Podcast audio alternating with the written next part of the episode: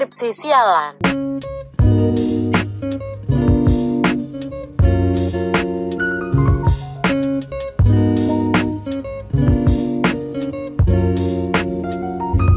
Oke, kembali lagi di Persepsi Podcast Persepsi dan setelah satu bulan Persepsi tidak update-update yang hostnya ini nggak tahu ke mana, akhirnya Persepsi update lagi membahas kelanjutan dari trilogi kehidupan. Nah, untuk pembahasan trilogi kehidupan yang sekarang kita akan membahas mengenai pilar yang bagian ketiga atau bagian future mengenai afterlife and legacy. Nah, Bang, maksudnya apa sih afterlife? Maksudnya apa sih legacy? Jadi kalau teman-teman flashback lagi ke dua episode berikutnya, eh berikutnya, dua episode sebelumnya di Persepsi mengenai trilogi kehidupan itu kan kita udah membahas mengenai pas, mengenai color of life dan uh, present mengenai slice of life. Bagaimana kita memandang masa lalu kita, lalu bagaimana kita menyikapi dari berbagai partisi dari kehidupan ini. Nah, sekarang kita akan membahas mengenai masa depan, membahas mengenai legacy atau warisan apa yang nanti akan kita tinggalkan kepada orang-orang yang berada di sekitar kita, baik itu pada keluarga, pada teman-teman kita, pada lingkungan kita, atau bahkan kalau mau skalanya besar pada bangsa dan negara ini, begitu. Apa sih yang penting gitu dari legacy? Tentu setiap orang itu memiliki kehebatannya masing-masing itu pasti setuju dong untuk uh, setiap dari kalian bahwa orang-orang ini memiliki plus minus dalam kehidupan. Nah, masalahnya adalah si plus minus kehidupan ini apakah ingin diwariskan ke teman-teman sekitar kita? Apakah ingin diwariskan ke orang-orang di sekitar kita? Tentu yang positifnya pengen dong orang-orang kita dikenal sebagai orang yang positif. Misalkan nih, wah si A ini adalah orang yang baik, yang ramah, yang dermawan, lalu apa apa apa apa dengan nilai-nilai positifnya kan pasti menjadi suatu kebanggaan untuk si A sendiri bahwa dia memiliki penilaian positif. Dan setelah si A ini mungkin meninggal ataupun sudah tidak ada di orang-orang sekitar dia sebelumnya, si A ini bakal dikenal sebagai orang yang positif. Dan begitu pun sebaliknya, legasi pun akan berlaku pada sifat-sifat yang negatif. Misal si B ini adalah orang yang oh dia mah pemabuk. Terus dia sering main judi, dia apa apa apa apa yang bernilai negatif. Maka orang-orang di sekitarnya pun ketika si B telah meninggalkan daerah tersebut, telah meninggalkan orang-orang yang sebelumnya ada di sekitar dia, orang-orang pun bakal menilai ah ini si B itu ya ya orangnya nggak baik gitu ya orangnya negatif gitu. Nah itu pentingnya bagaimana kita menyikapi legacy bagaimana kita menyikapi apa yang ingin kita tinggalkan pada orang-orang di sekitar kita. Gua ada beberapa alasan kenapa podcast ini tidak update mungkin udah 6 minggu. Udah 6 minggu lah gitu tidak update. Yang terakhir update-nya itu adalah di akhir Juli yang slice of life itu. Gua ingin menyelesaikan masalah satu persatu. Terutama seperti yang udah disebutkan di intro sebelumnya yaitu mengenai skripsi. Nah makanya gue ingin menyelesaikan dulu saat bulan Agustus itu, wadah, gue bereskan ini si masalah skripsi ini dan gue sampai sidang, alhamdulillah gue sudah lulus di akhir Agustus dan itulah legasi yang gue tinggalkan selama kuliah. Gue meninggalkan beberapa hal yang penting dan nanti bisa menjadi kenangan bagi orang-orang di uh, jurusan gue gitu mengenai misal nanti ada adik tingkat gue angkatan sekian, angkatan sekian yang melihat uh, skripsi gue gitu. Oh, ini si Budi telah membuat skripsi mengenai ini. Ini bisa dikembangkan lagi menjadi apa, apa, apa, dan apa gitu.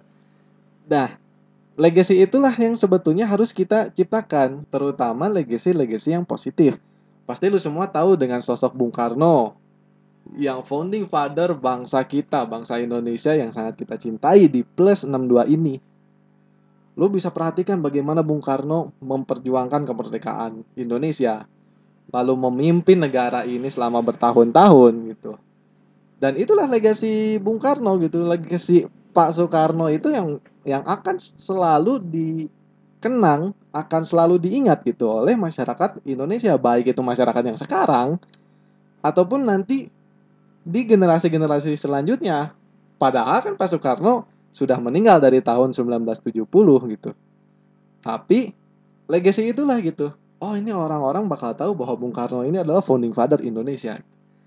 Nah itulah legacy yang seharusnya kita bangun, yang seharusnya kita ciptakan gitu untuk orang-orang di sekitar kita. Dan legacy ini pun sebetulnya berkaitan dengan afterlife. Bagaimana kita menyikapi kehidupan setelah kematian. Dan kehidupan setelah kematian ini tidak hanya dipercaya oleh orang-orang yang memiliki agama.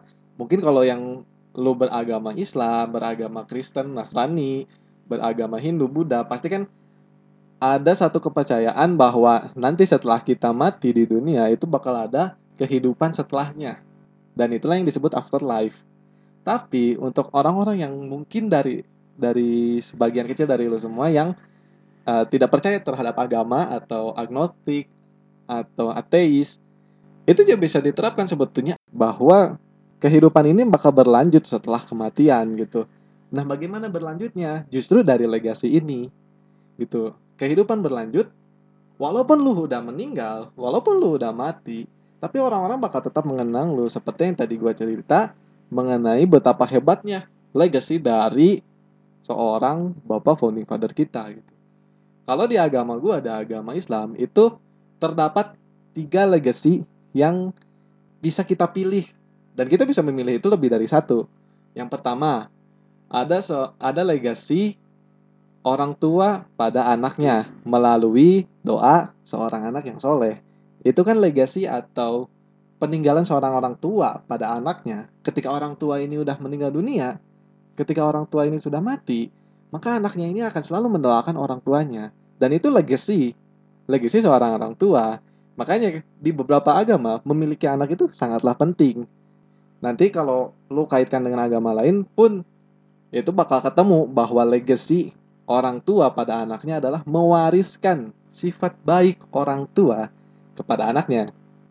Itu yang pertama. Yang kedua, berkaitan dengan legasi seorang guru pada muridnya. Legasi ini akan menghasilkan ilmu yang bermanfaat dari seorang guru yang nanti akan diterapkan kepada murid-muridnya. Ketika gurunya ini sudah tidak ada, sudah tidak bersama muridnya ini, maka si murid itu bakal berpikir, "Wah, ini ilmu bermanfaat nih. Gua harus amalkan ini ilmu.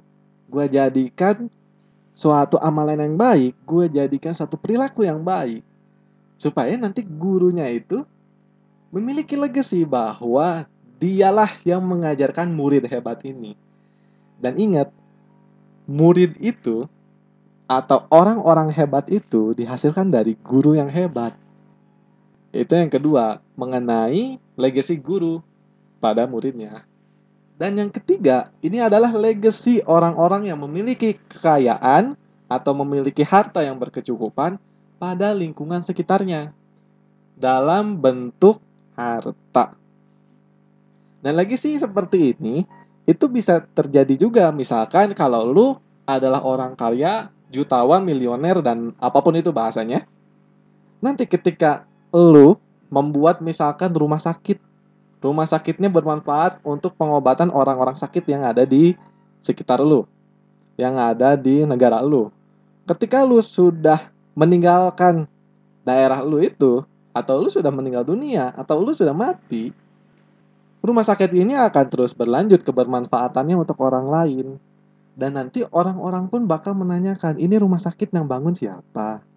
Ini rumah sakit dulu yang ngurus siapa?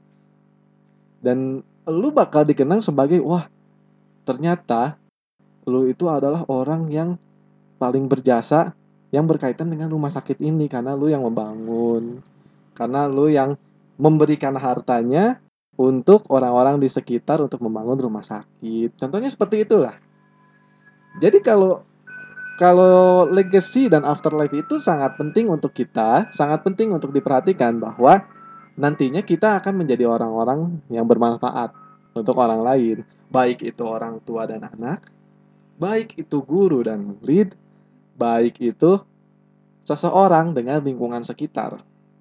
Nah, itu kalau di agama gua, itu ketika amal kita berputus, kita meninggal amalan kita berputus kecuali tiga legacy yang tadi gue sebutkan. Seperti itu. Dan banyak sebetulnya legacy-legacy yang bisa kita pilih, bisa kita ambil sebagai wadah kita untuk menitipkan nanti orang-orang bakal mengenal kita sebagai apa. Apakah sebagai orang yang baik hati, orang yang ramah, orang yang dermawan, atau orang-orang yang positif, atau orang-orang bakal menilai kita sebagai orang-orang yang negatif, orang-orang yang kelakuannya itu tidak patut untuk dicontoh misalkan. Dan itu pun adalah sebuah legacy, sebuah legacy yang tidak untuk ditirukan pada generasi-generasi selanjutnya.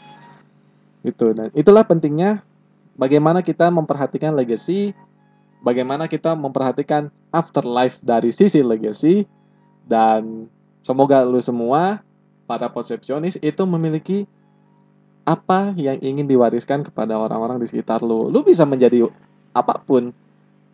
Lu bisa menjadi siapa pun dan lu bisa menjadi bermanfaat untuk siapa pun. Gitu. Nah, mungkin itu aja untuk mengenai afterlife dan legacy. Mohon maaf banget kalau episodenya sekarang hanya sebentar karena memang pembahasannya pun gua sedikit singkat dan lebih padatkan. Untuk trilogi berikutnya, lu bisa DM gua di Instagram podcast persepsi.